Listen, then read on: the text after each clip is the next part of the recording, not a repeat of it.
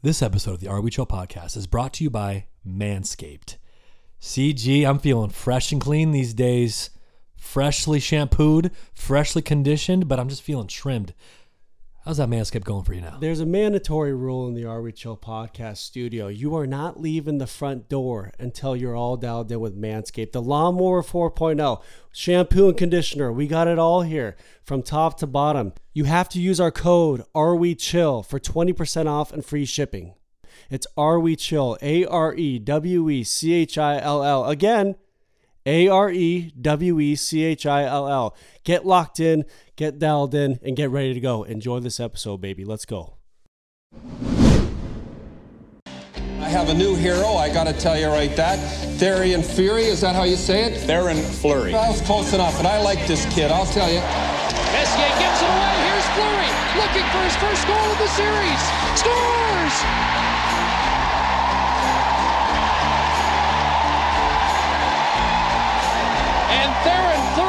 Flames are in seventh heaven. This is a this is the greatest day of my life, greatest day for my family. I love everybody in Canada. This is the greatest feeling. We're number one, and they can't take that away from us. Ladies and gentlemen, welcome back to the Are We Chill podcast. Today is October 25th, 2021. On this episode of the Are We Chill podcast, we have a very special guest today. One of my favorite episodes, and I would say one of the most powerful episodes we've released to date. Um, the message of mental health, dealing with addiction, and the trials and tribulations that come along with everyday life that we all go through. Um, the trauma. And there's a great line from our guest, and it's trauma is the string that ties us all together. Um, our guest today is a former Stanley Cup champion, an Olympian, an author, a musician, uh, an all around all star. Played for the Calgary Flames um, in the late 80s, all the way through the 90s. And his career even lasted uh, through the early 2000s. Um, Canadian legend Theo Fleury joins the Are We Chill podcast today. What an honor it was. Um, you would have thought we, we knew Theo for years in this conversation. And he couldn't have been better to me, Corey, and Dusty. We're super grateful for just the message that he shared with us on this episode. Um, I mean, I, I honestly can't say enough about the guy, and I want everybody to just really listen um, to his story. And I'm sure in some way, shape, or form, you can relate to Theo's story and, you know, what he's been through and, and what a warrior, you know, to make it to the other side of, of addiction. And, um, you know, you know, what can I say about the guy? He's just a, an all around great guy. Um, he also has an amazing book by the name of Playing with Fire. Uh, he released this in 2009. And in 2009, there wasn't a lot of social media back then, from Twitter to Instagram and other avenues to share the story. But this book reached so many people, and you'll hear that on the uh, on the episode. And you can buy this book on Amazon. I believe I got it in, in about a day. So so jam it out. Playing with Fire is the book by Theo Fleury, and then just please enjoy this episode with Theo Fleury. All right, welcome back to the Are We Chill podcast. Got such a special guest on today with the brothers here. Um, longtime fan of this gentleman, a former Stanley Cup champion, a musician, an author, a seven time All Star, an Olympian, and now a new friend of the Are We Chill podcast. Theo, welcome. Theo Fleury, welcome to the Are We Chill podcast. Yeah, good to be with you guys. Appreciate it. We Appreciate- uh, always appreciate the opportunity to talk a little hockey. So Absolutely. Yeah, absolutely. And yeah, with that list of uh, you know titles, I mean, where do we begin? You know, with with your life. Uh, um, but uh, how are you doing today? And and how how's everything going up in Calgary?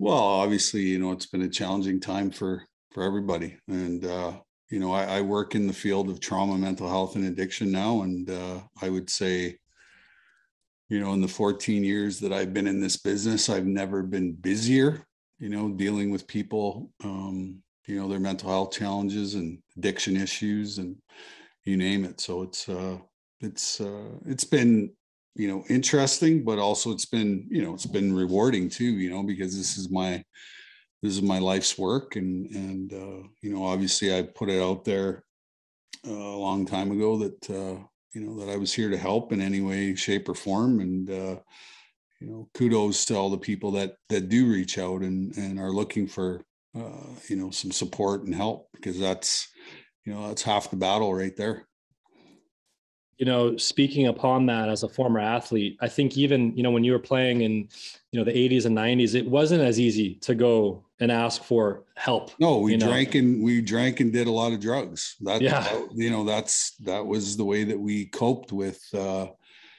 you know with the pressures and uh you know all that stuff and and you know even even when i was in new york when this kind of all went sideways you know that's when sort of sort of my mental illness showed up was was when i was in new york and you know nobody was talking about it then and so you know over the last probably i don't know 5 years we've seen more and more athletes more and more celebrities uh you know willing to put their story out to uh, to help other people.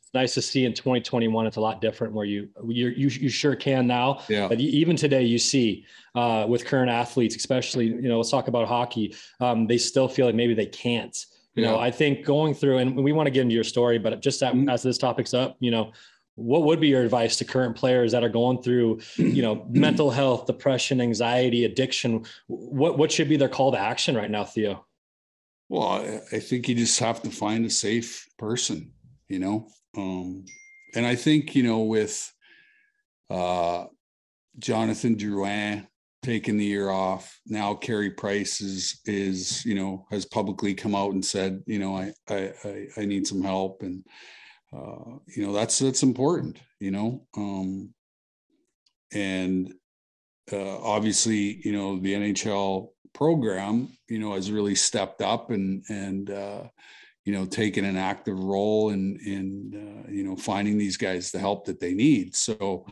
um, but you know, more importantly, uh, you know, I, I don't like to single out one entity as having an issue because you know uh, the biggest epidemic on the planet is not COVID; it's actually mental illness, and uh, uh, you know we've seen a huge spike in uh, you know depression, anxiety, um, suicidal ideation, uh, opioid use, uh, alcohol use, you know, and so um, you know it's right in our faces right now, and and uh, you know the unfortunate thing is that you know there's not enough skill for the amount of people that actually need help. And so that's why we're you know we're seeing these you know these numbers spike in in every you know category. And and you know the really sad thing for me is um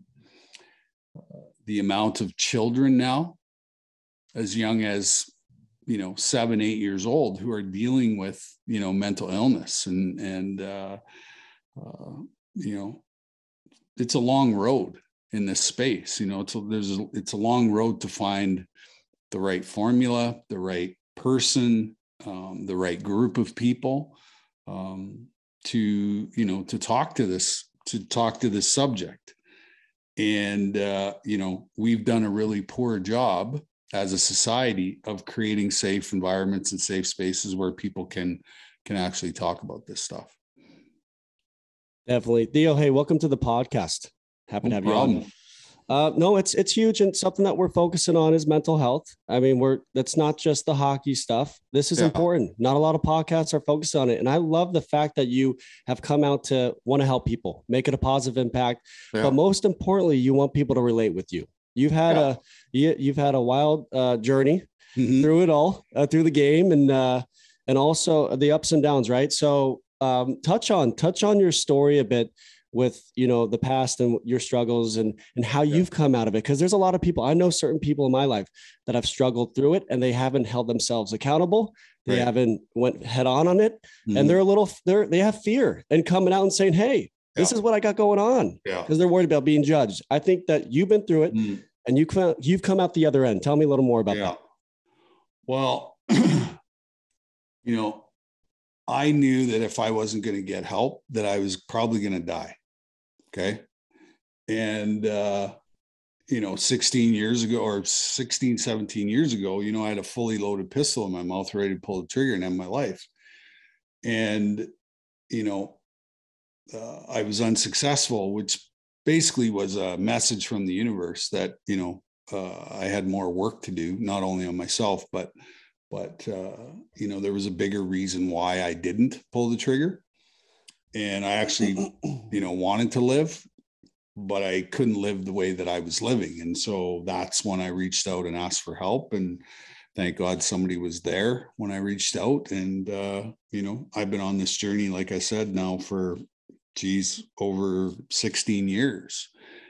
And, uh, um, and it, and it's all based in trauma. My story is based in trauma. You know, I grew up uh, in a home where both my parents had their own trauma which manifested itself into addiction as a coping mechanism. And uh, and then you know and then everybody's all all familiar with my sexual abuse story as well. And so um, you know those were the two sort of events that happened in my life that that uh, um, you know caused me to have lots of problems and lots of issues. But you know the one saving grace for me was hockey you know hockey was my happy place and and uh, you know, when I stepped into that 200 by 85 square box, you know, I, I didn't have to think and I could just be, uh, and I did something that I absolutely love to do, you know, and uh, they actually paid me to do it, you know, which uh, um, I probably would have done it for free because, uh, um, you know, it was my therapy. It was my, um, it was my everything. And, and, uh, you know obviously I, I i played the game that way you know i played i played with my heart on my sleeve and and uh you know i had abundance of talent and uh you know the will to compete and the will to win and and uh you know it carried me a long way you know you have a great quote theo that i absolutely love it's uh trauma is the string that binds us all together yeah. From our personal experience, we lost our sister back in 2014. Yeah. And for Ashley, you know, we all dealt with it differently. For me, you know, personally, you know, obviously you go through that depression, you go through that grieving yeah. process, but mm-hmm. you turn to food, to alcohol, to sex, to drugs.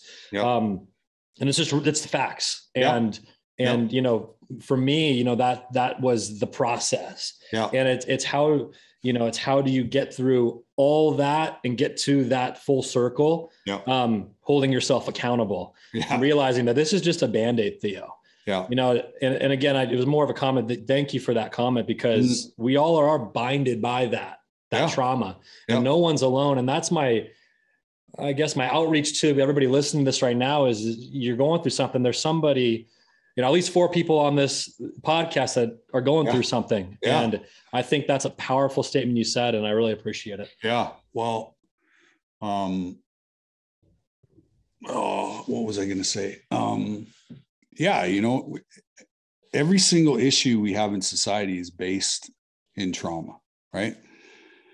But you know the way out of it is finding the gift in the adversity right because what does adversity do? It builds resilience, right?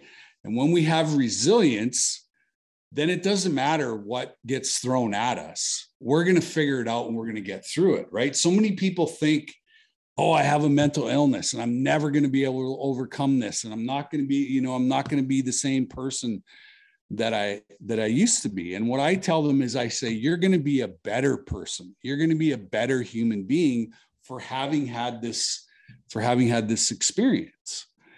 And then when you get to the other side what do you want to do? Well you want to advocate so that nobody feels alone like we felt alone going through our own struggles right? And relationship is the way out right? Finding somebody talking about it sharing that experience right? That that's what this is all about. And uh you know the when I wrote Playing with Fire in 2009, that's ultimately what changed my life because you know going into it, I I really felt that I was the only person who'd been raped 150 times by their coach.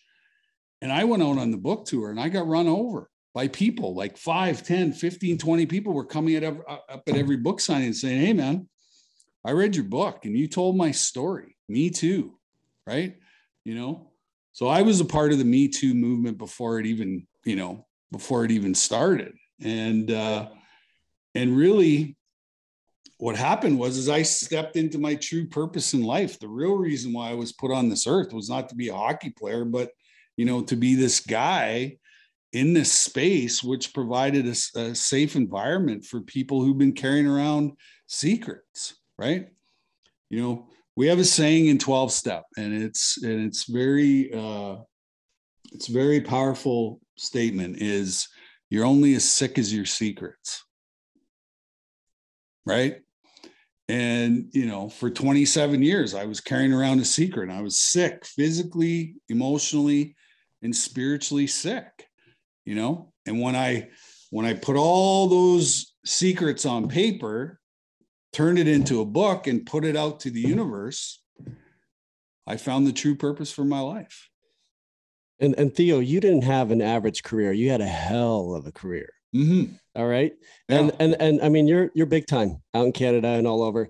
And and that that's cool though that the fact that now you have all these people that you can go to and help that Yeah. know of you and that can come out. I love that these book meet you know the, the meetups and stuff saying me too. Yeah. Wow if he can do it i can too exactly. It's And- be, it's being vulnerable and being open and and, Yeah. and being able to show and i really emotions. believe that's the first step in the process. Absolutely. Is you got to tell your story right? Yeah. and what i always tell people is uh, there's no courage in judgment. You don't need any courage in judgment. But it takes a tremendous amount of courage to tell your story.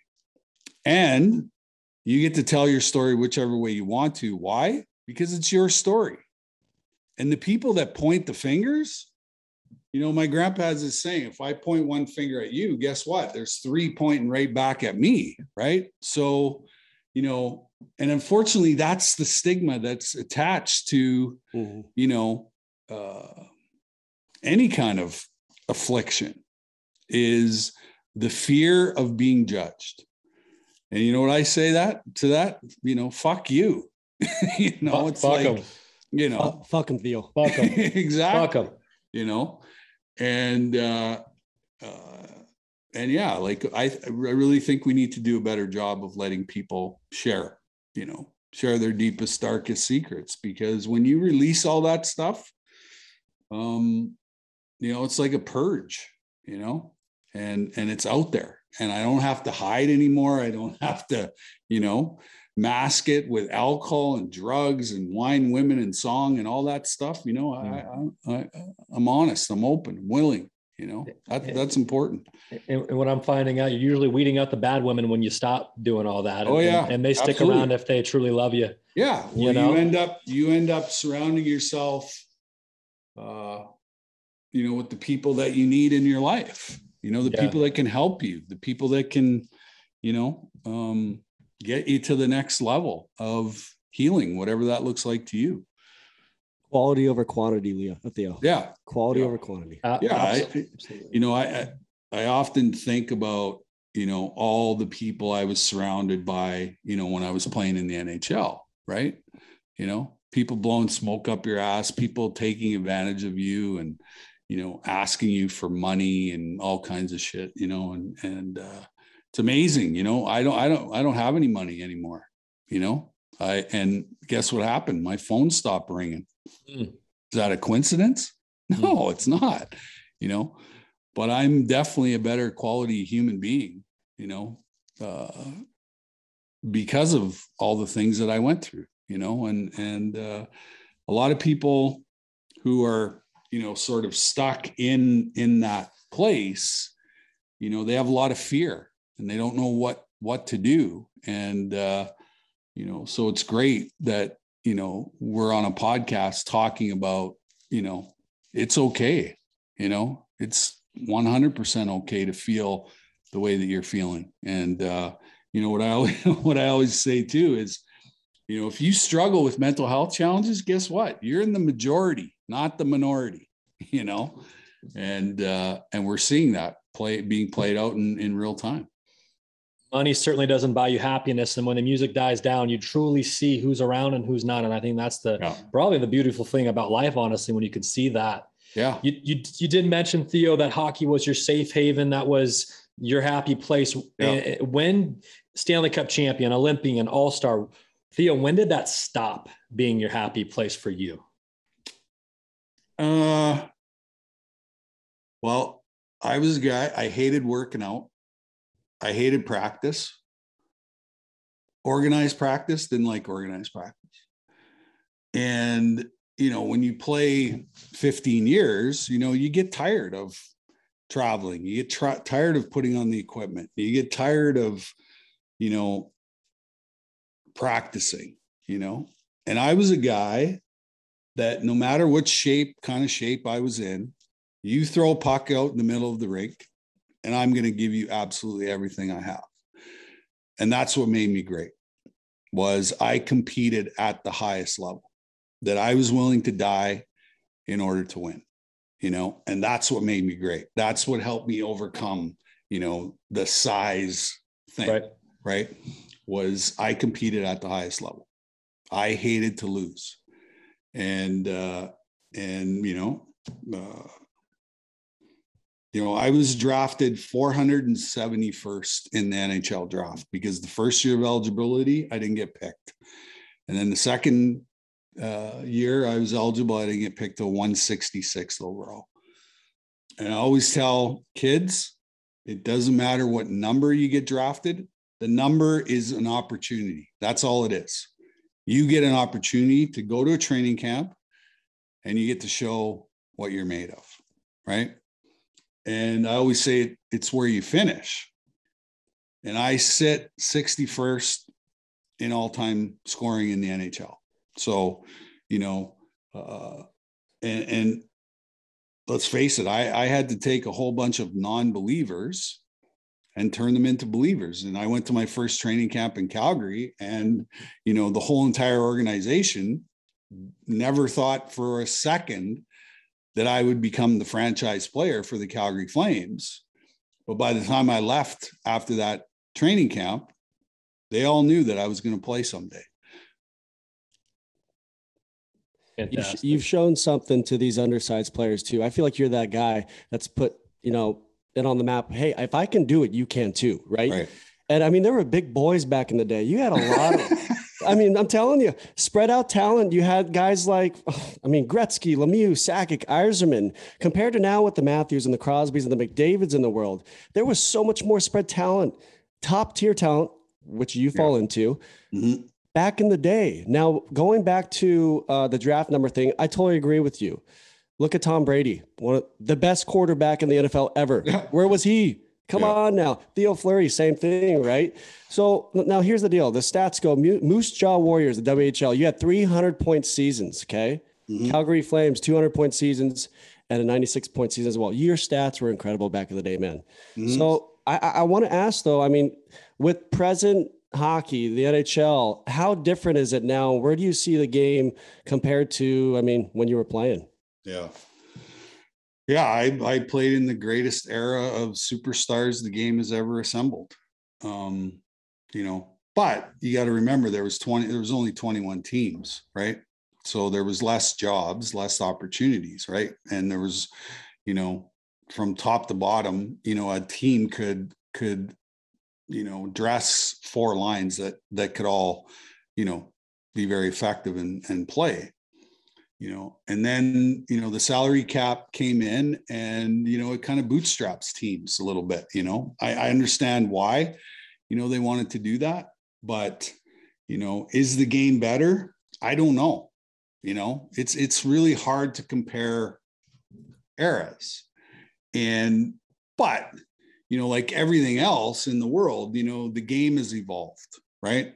You know i didn't even go to the draft kids now show up to the draft with an agent, a nutritionist, a financial planner. You know, it's a big business. Okay. And what I find interesting is you have 23 businesses within the big business. Right. And so, who are these guys listening to? Well, they're listening to people that are on the payroll, right? Because those people have more influence than the general manager, the coach, and and, and you know the upper management, right? So how the hell are you going to build a team of people when they're only looking out for themselves? You know, that's really hard. And you know, another thing is is I see uh, as a coach, the hardest thing for a coach to do is get Auston Matthews and Connor McDavid and Leon Draisaitl to play without the puck. And you know, and and I know as an ex-player who came in with, you know, the mantra that I was a highly skilled offensive guy. Well, there's only so many minutes in a game for that guy to show up. The rest of the game is about defending so that you can get the puck back. Right. And the guys that figure that out, Steven Stamkos, Brayden Point, guess what happens to them? They win Stanley Cups. Right? Back to back, back to back. Yeah. so when Connor McDavid, which which I watched the Flames game the other night, in the last five minutes of the game, they were up four to two. He dumped the puck in four times. And I went, oh, okay. He's finally figuring it out. He's finally getting it that I don't need to score anymore, right? I need to defend the lead and I need to be an example for the rest of the team because what has our been, been our biggest problem since I got here? We can't defend. And if you can't defend in the playoffs, you're going out in four straight, mm-hmm. right? So, mm-hmm. So, and you know, 1989, I played on a team. We could beat you any way you want. You want to turn it up offensively? Let's go. You want to lock it down, play a defensive game? No problem. You want to fucking drop the gloves? Let's fucking drop the gloves. Right. So, that. so, you know, these kids need to know that there is way more aspects to the game. And you know what happens? If you learn how to kill penalties, if you learn how to take face-offs, if you learn how to play in the last minute of a game defending the lead, what happens? You get more ice time. So your ice time goes from 10 minutes to 20, from 15 to 25, because the coach needs to trust you. And if he knows you can trust you, you ain't coming off the ice. Because his job is what? To win. Mm-hmm. Right. So he needs guys that can play the whole entire game. Right. You know, and I always tell kids that all the time. Yeah, you're a gifted offensive guy, but guess what? There's only 10 minutes in a hockey game that actually needs that skill. The other 50 minutes needs face-offs, needs penalty kills, needs defending. And that's the only way you're going to get ice time is if you become an all-rounded player. The, the producer has a question once in a while, you know. but thanks again for coming on. But you mentioned the '89 team and going through like Doug Gilmour, Joe Nieuwendyk, yourself, uh, Lanny McDonald on the team what was it like bringing the first Stanley Cup to Calgary and doing it with those type of guys? Uh, you know, yeah. especially you see it every year. It's like, when's the last time a Canadian team won it? Just Montreal being in it this last year was yeah. insane. You know, so yeah. like to, to be able to bring the first Stanley Cup to Calgary and with those those two superstars too, how, like how was that experience? Well, I was a rookie, so I was the fourth line centerman on the Calgary Flames. You know, which for me was a pretty easy role to play because I was playing maybe four minutes a period, you know, and I was and I was playing against the other team's shitty fourth line, right? So uh, there was lots of opportunities for me to to uh, you know be sort of a game breaker or a difference maker in in, in the games. Uh, but I tell you, you know, I couldn't have been mentored by a better group of guys when I got to Calgary, right? You know, from top to bottom, that team was, you know, not a, not only a great hockey team, but we we had quality human being beings and quality people. And uh, you know, we were a real small market team, so you know, we were in the community doing charity work and all kinds of stuff, and and uh, you know that that hasn't changed. in 40 odd years in Calgary, that hasn't changed. You know, we have one of the best alumni associations in all of hockey, you know, and we're still involved in the community, you know, and that and that's important too. That's another side of the game that that that um, you know, as a retired player, you know, me being involved in charity work while I was playing the game, and when I retired, guess what happened? I get I could go to those people and say, "Hey, I need a job, or I need something to do," or you know what I mean. So those relationships are really really important post career, you know, and uh, and uh, but yeah, you know, you know when you're uh, a kid, you know, playing road hockey and it's minus 50 out on the prairies, you know, you're dreaming about playing in the NHL. And then when you get to the NHL, you dream about winning Stanley Cups. And, you know, for me, that happened within a six month period, you know. But you know what the interesting thing is? Is I didn't really get another sniff the rest of my career. You know, the closest I got was you know, we lost when I was in Colorado and we lost to Dallas in game seven of the conference finals. And then Dallas went on to beat Buffalo, you know, for their one and only Stanley Cup. So if we would have beat, if we would have beat uh, the Stars, uh, you know, I probably would have two Stanley Cups. But, you know, mm-hmm. there's a reason why it's the hardest trophy to win. It's a rare bird, Theo. It's a rare yeah. bird to win. It's the hardest championship, in my opinion, in all of sports to win yeah. from a mental, physical stand, standpoint. I got a two parter for you. Uh, and the first part of it is what is your involvement in the game today? Mm-hmm. Um, you know, currently, if that's with the Flames or any other organization, do you have players reaching out to you today for any sort of advice all around the board? And if the NHL came to you today, Theo, and they created some sort of program, you know, honing in on mental health and addiction, yeah. um, you know, would you, I guess, be the the founding father of that? Would you want to lead something like that if they came to you uh, to run something? Yeah, so I'm not involved in the game at all in any aspect. Um, and, you know, like I said, uh, this issue is the biggest issue on the planet, right? And my role in all of that is to create a global mental health initiative, right? So if I was to go into hockey and be you know, sort of the mental health guy in hockey, then I would be um, neglecting what I was really meant to do, and that's to be doing what I'm doing right now. So, um, yeah, of course, I miss the game. I, I miss competing and and and all that. But more importantly, you know, um, this is I really believe my heart of hearts. This is the biggest problem on the planet that needs needs to be solved, and you know, uh, you know, I'm getting close to finding the solution. And when I do, um, you know, we'll start to roll out, you know, that program on a bigger scale because what I've been doing is is is testing all these theories, you know, with a small group of people, and we're having a huge amount of success getting people well. Love to hear that. Love to hear that. Um, yeah. I want to go back quickly to your playing career. Um, I got I wanted to bring this up. I've been thinking about it.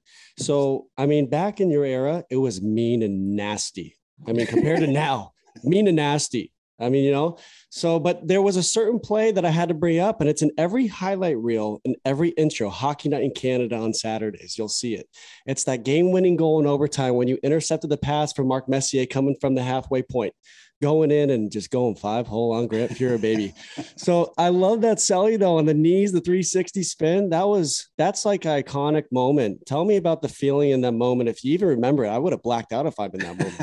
Ah, what was it like to be, you know, be that guy and and to go on and win? So basically, if you play for the Calgary Flames and Edmonton Oilers back in the day, it didn't really matter. But you had to you had to beat that team right? That was, and you know, those nights you were putting your equipment on, it wasn't called equipment.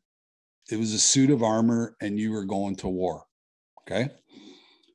And back in those days, we were full baseball swinging, slashing each other, hoping to hit bone.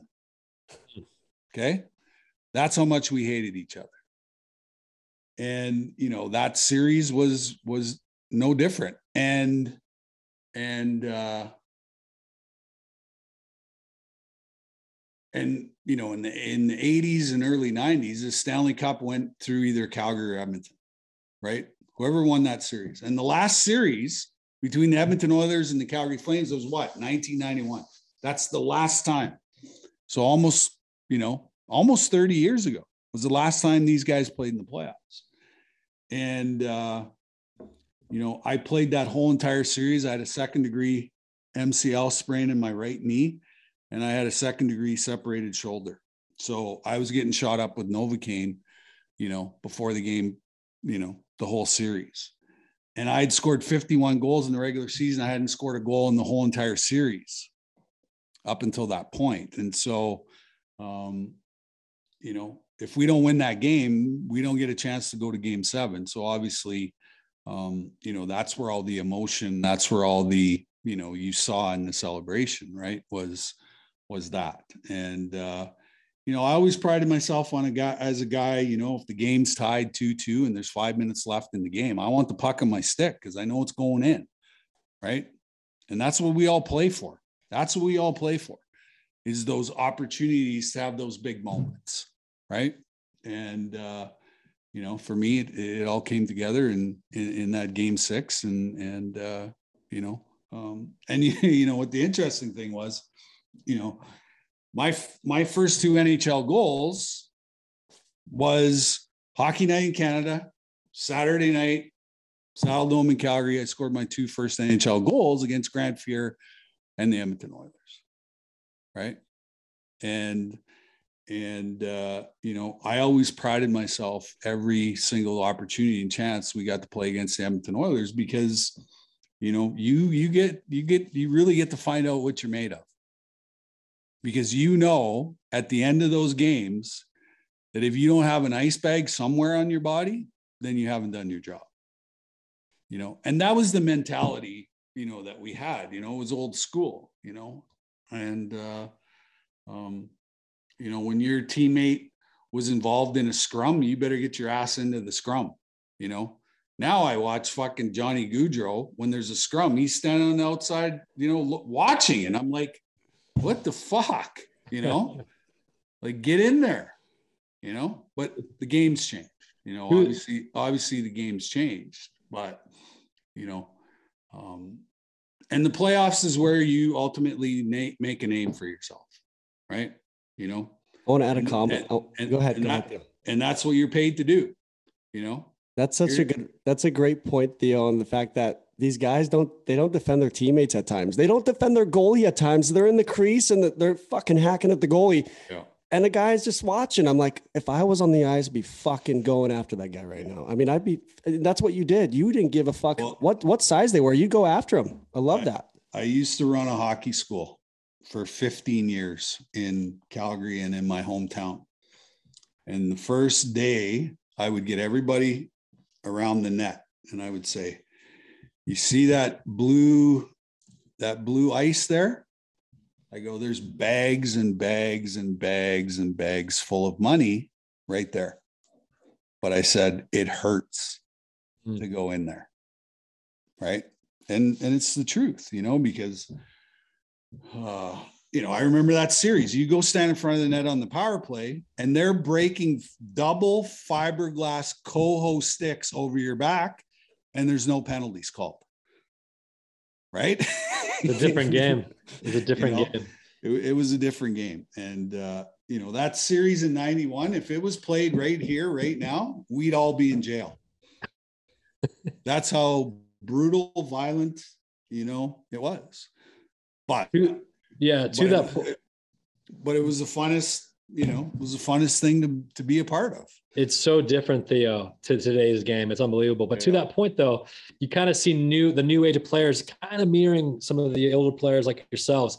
Talk about Matty Matty Tkachuk on on the Calgary Flames, right? Yeah. Obviously, his old man probably taught him a few things, but man, I would trade probably most of the roster of the Ducks for a guy like Matty. Yeah. Talk, talk about his his play and and do you see a little bit of like yourself and some of your teammates back in the day in into Tkachuk playing for the Flames? Yeah, absolutely. Would I would have loved to play with Matthew Matthew Tkachuk. Can you imagine the fucking chaos would cause if us two guys around? Call the, the CIA, eh? Come on now. you know, and the guys that play like that, they basically own the league. Oh, right? So you true. Know, if you're aggressive, competitive, hate to lose guy, you know, um, you know, Brayden Point doesn't take any shit either. Brad Marchand doesn't take any shit either, you know. So, um, you know, and I'm sure that NHL general managers that have been around the game for 40 or 50 years, like, you know, those are the guys that they're looking for, but they're few and far between, right? You know, and what I find is, you know, everybody can skate. That's why the game is so fast, is everybody can skate. But most of them are just speed skaters with hockey sticks. That's all they are, because they can't do anything else, you know? And, you know, the game is really overcoached, you know? There's four or five coaches on the bench with iPads, you know? I, I, I always say, if I came off the ice after shift and the coach handed me a fucking iPad, I would fucking smash that thing into a thousand pieces.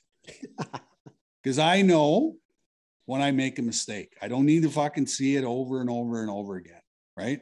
But guess what? I'm probably the only guy on the whole entire bench who can go out and redeem that mistake.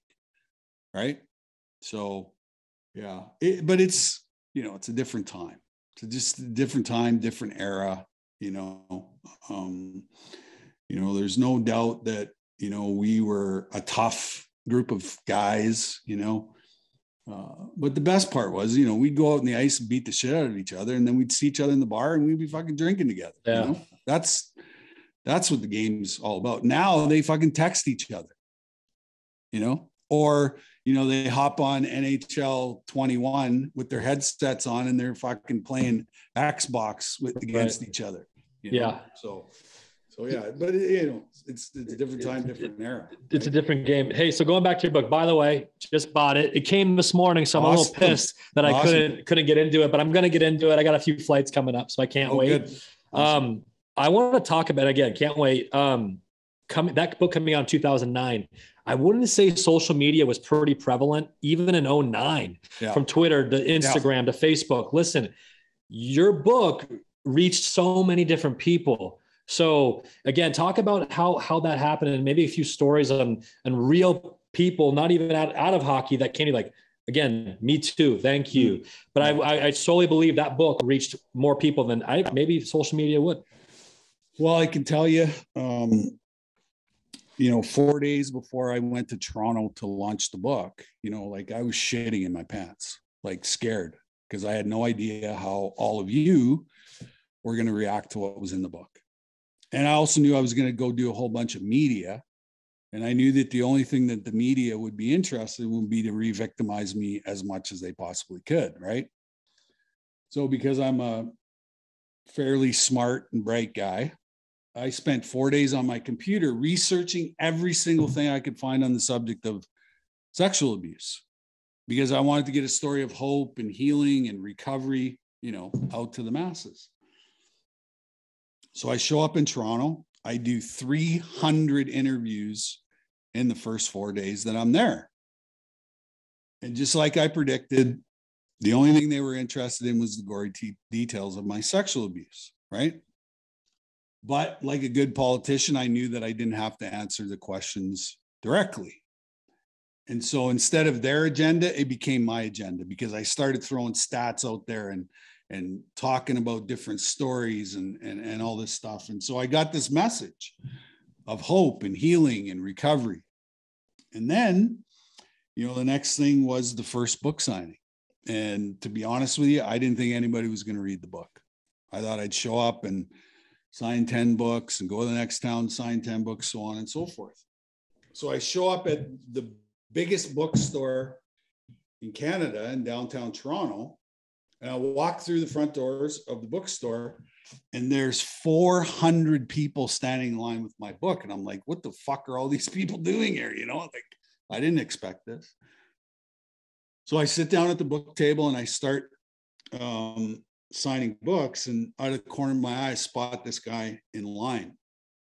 And he's got my book clutched against his chest. His face is buried in the floor, and he's walking really slow, and his sweats are ripped, and his t-shirts you know, dirty, his hair's greasy. And I'm like, hmm, you know, I wonder what's what's up with this guy.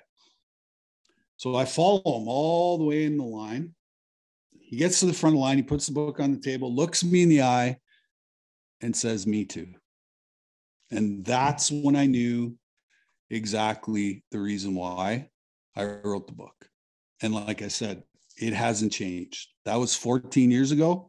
Every day, this thing is full of messages, of emails, of people, you know, reaching out and looking for help, you know. So, um, and like I said, ultimately writing that book, you know, I found the the true purpose for my life, and that was to be involved in this space, you know, for the rest of my life. Would that moment of that gentleman coming up to you saying that clinching the book, would could you say that's bigger than lifting the cup? Hundred percent. You know, I I would trade my Stanley Cup, Olympic gold medals, World Junior. I'd give it all back to be able to, you know, change somebody's life. I love that because you know ultimately I really believe that's why we're all here. Is you know, we weren't put on the earth to suffer in silence. We were put on this earth to be in relationship with each other and help each other get through the most difficult times in our life. Right. But I can tell you that hockey, you know, everything I have, experiences, uh, money, all, everything. I got a free education for 40 years, being a part of a team being a part of the National Hockey League, getting to hang around with Wayne Gretzky, Mario Lemieux, Joe Sakic, Steve Yzerman. And I got an opportunity to watch these guys and watched how they lead, how they led, you know, where every where, where every single person, you know, from the guy that made the coffee in the morning to the guys that parked the cars out back, those guys, the Gretzky's, Lemieux, the Sack, Yzerman, Messiers, they they made those guys feel a part of what we were doing. Right. And so I took all of that knowledge and I transferred it into what I'm doing today. And that every single human being matters, you know, and no matter what your experience, no matter what you've been through, you know, you can pick up the the phone or you can pick up social media or you can email me and I, I guarantee you within a half an hour I'll get back to you. You know, and that's that's what matters. Absolutely, right? Theo. Is is connection right? What's the opposite of addiction? Connection. Mm-hmm. The people who are addicted aren't connected. Mm-hmm. It's as simple as that, right? And when we get connected to a group of people who are all trying to achieve the same thing, that's when we heal, right? And it so, takes time. And it takes time. And it takes a long. It yeah, takes it time. Take, takes a lot of time. You know, you need to have patience. You know, because not everybody's going to get it right away. You know, and uh, you know, that's why there's a lot of great hockey players out there who don't have Stanley Cups because they didn't get that concept. They thought it was about them. They thought it was all about them. And, you know, you can't win championships unless everybody's bought in. You know, yeah, and when you get everybody to buy in, you're unbeatable. You can't, never want to suffer in silence. So no, no, you you don't. And you know, I guarantee you, there's always somebody out there who's willing to listen. And nine times out of ten, that's all I do. I never have to give advice. I never have to do nothing. Just as long as I'm present and attuned and looking them in the eye, that's all they need. Love Amen. that. Amen. Yeah. Dusty, what do you have to say? Yeah, uh, I think um, I guess you like seeing now the kids that maybe you work with or that come to you or just in sports in general.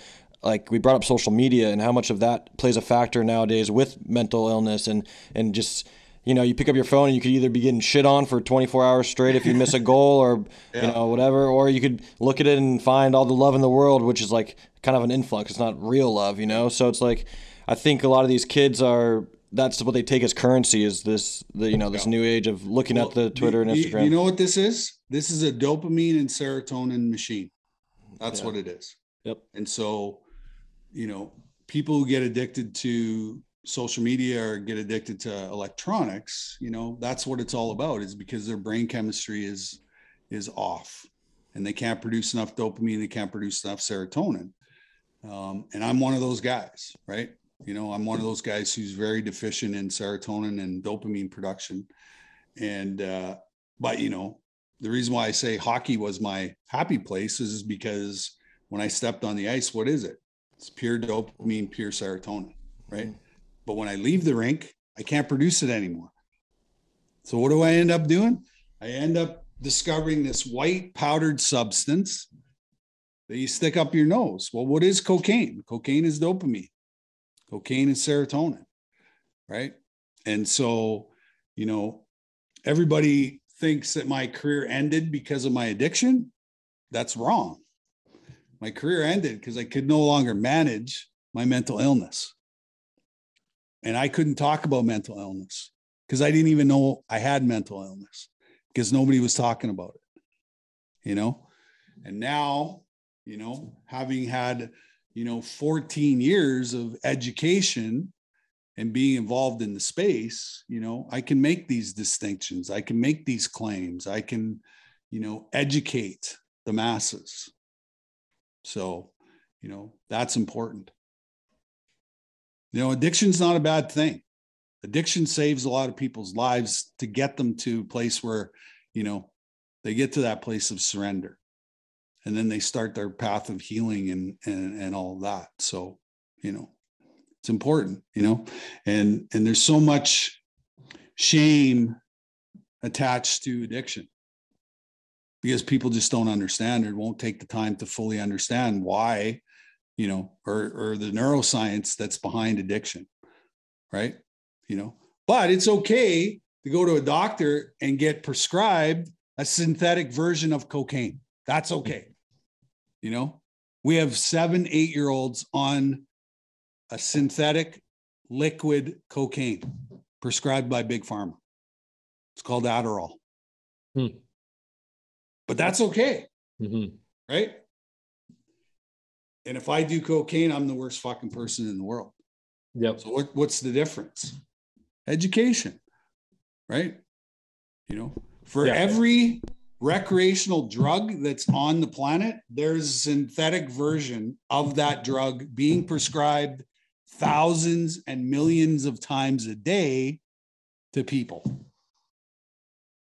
and it's a different version every time and that's where your story is so powerful and they and that's the outlet where people until you hear that story like like yours Mhm. that's the most powerful thing people can hear right now Yeah. um and, and, and we're going to start winding down because we know we're just being respectful you got another interview to head to here soon but We'd love to say something after you're done. Abs- absolutely. Um, from my end, Theo, again, this is just me talking, but I think it's a crime that, and I know you're busy. I know you have your your journey and what you're doing, and it's amazing what you're doing with, Mhm. uh, you know, on, on your day to day basis. But I think it's a crime that you're not involved in the game. I personally want you to be involved in the game in some capacity. Mhm. Uh, and again, with that mental health program, if that ever exists, but you do see players dying today Yeah. from cocaine and other things.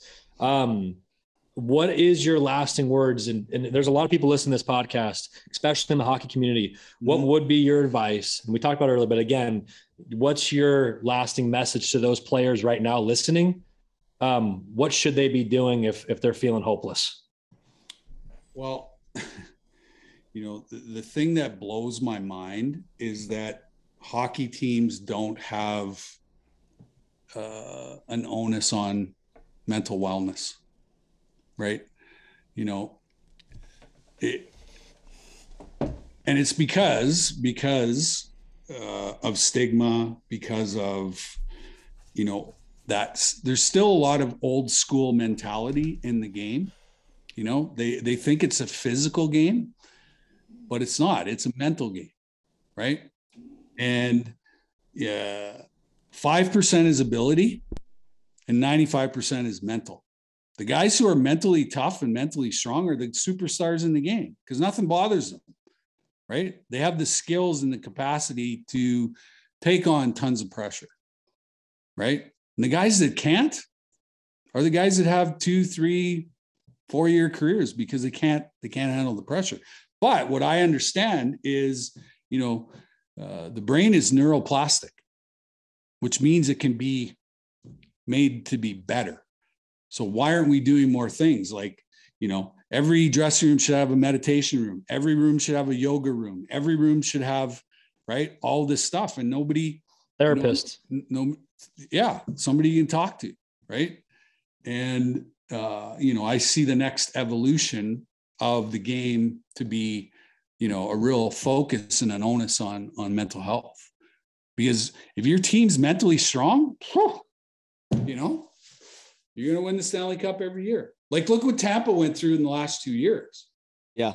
You know, and for them to win back to back Stanley Cups, those guys are mentally tough, mentally strong. They they know how to deal with adversity.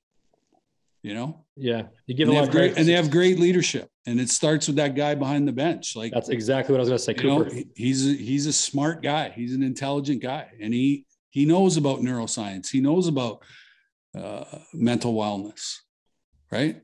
Yep. And I see the game evolving, Theo, into that. I just think it's going to take time. Yep. You got openly openly gay players now. You got, you know, now it's starting to be open with the mental Yeah. health conversation. I truly believe. Give it some time, and I see it happening. Yeah. Well, I, I think, you know, that's the next evolution of, you know, hockey teams is, is, uh, you know, cause I, I watch the game. I know the guys that are mentally tough. I know the guys that are, you know, mentally challenged, you know, but I also know that I can take that mentally challenged guy and turn him into a hell of a hockey player. Theo, you ever you ever considered uh, coaching, bud? No, I told my wife to kick me right in the nuts if I ever mentioned it. So I gotta. I, I don't know if I could relate. Yeah. you know um I, I i i see too many coaches who have to kiss their players ass to get them get them to play and i'm i'm not that guy. Well, You know, yeah. i'm not that guy. So i don't know. I, maybe i could adjust and maybe i could but you know my full attention is you know like i said on the on the global epidemic of mental illness and and uh, like i said um you know some of the things that that i'm working on some of the things that i'm doing um i think can change the the whole um, landscape of how we deal with this.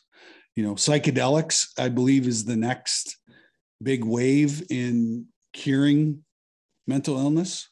You know we're at the beginning stages and uh um but i hope they just i hope they don't fuck it up Mhm. you know and think that it's all about money because it's not you know it's not it's about getting people well and if you get people well the money takes care of itself Sure. Yeah. No, I, I love that. Uh, Carcelo with everything with the Yeah. microdosing and all that. I, I see that as well as a positive in the right direction too. yeah yeah i think that's that's the next the next big thing but unfortunately it's going to bury big pharma hmm it's going to Mm. bury it's going to bury them because they won't be able to compete Sure. Dusty, Corey, any last uh, comments for Theo? Yeah, absolutely. So I'm gonna go. I'm gonna say, Bobby, thank you for touching on the mental health stuff today. You've been really good about that. And Theo, you had a hell of a career, right? And but there's, I mean, your purpose is helping people, right? Mhm. You you know, you had your happy place with hockey. You did your job. You you made the most of it, and you did it all, right? Any any kid would dream to have your life. Mm-hmm. of course yeah right? absolutely Um, but I, you know, I, I want to say um, that we're in Anaheim here in Orange County. We got glass seats to the Ducks. Do you ever want to come out to Cali? We'll have some fun and vice versa going out to Calgary as My buddy has a house on Manhattan Beach down in uh, LA, so I go to see him quite a There bit. you go. And and I'll just leak this out on the podcast. I've been working on a movie deal.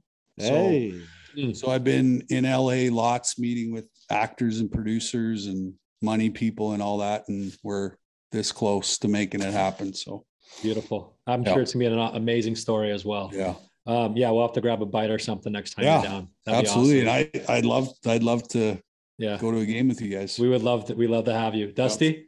And my favorite golf course. In Like, can I guess? Can I guess? Yeah, Pelican. yeah, I was gonna say that too. yeah. Come Beauty. out Every every every time I had a day off, every time I had a day off in LA, I went to Pelican Hills. Hell yeah, it's a beauty. Let's go swing a little. There Let's you go swing a little, Theo. Mine will be Love it. pretty, but yeah. Love it. Yeah, we can do that. We can do the pat podcast on the course. Yes. Let's go. You're- We- we'll be we in the sand trap. Yeah, Big cat be in the litter box. yeah, Let's go. exactly. All right, Dusty.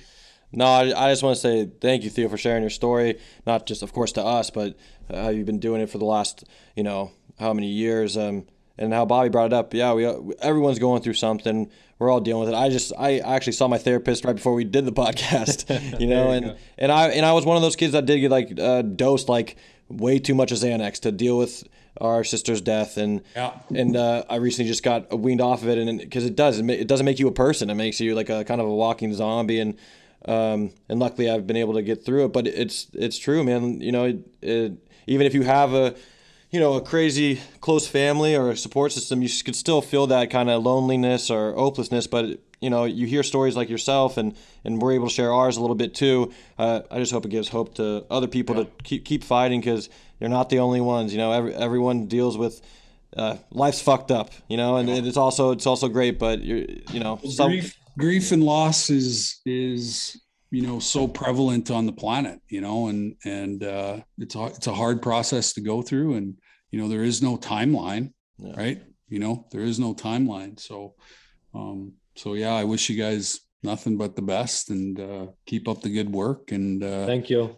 you know i really appreciate any opportunity i get to talk about this because like i said it's it's the biggest epidemic on the planet and uh you know at some point we're gonna get out of this covid thing and and you know that's what i'm getting prepared for is the aftermath of what you know being locked down and and all that stuff has done to people for the last two years because it's going to be exponentially worse than it already is Yeah. Well, likewise, and and Theo, you're a beautiful soul. We we loved having you today, and um, hey, thanks for joining the Are We Chill podcast. We really appreciate it. We'll stay Cheers. in touch. cheers boys you too All right, we'll get All some right. dinner soon. We'll get some dinner soon. Thanks again. Sounds good. take care Okay. guys Thank You you. take care. all right bye Bye bye.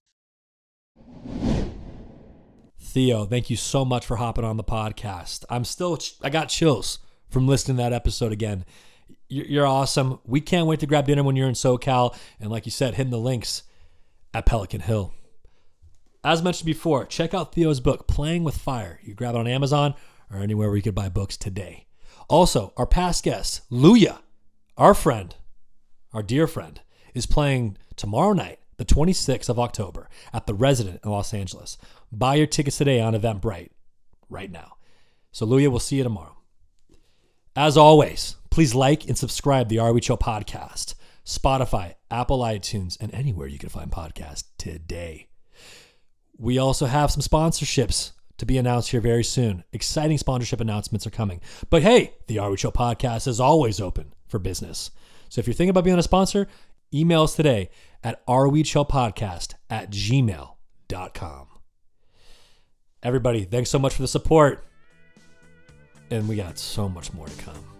And as always, please listen to this song.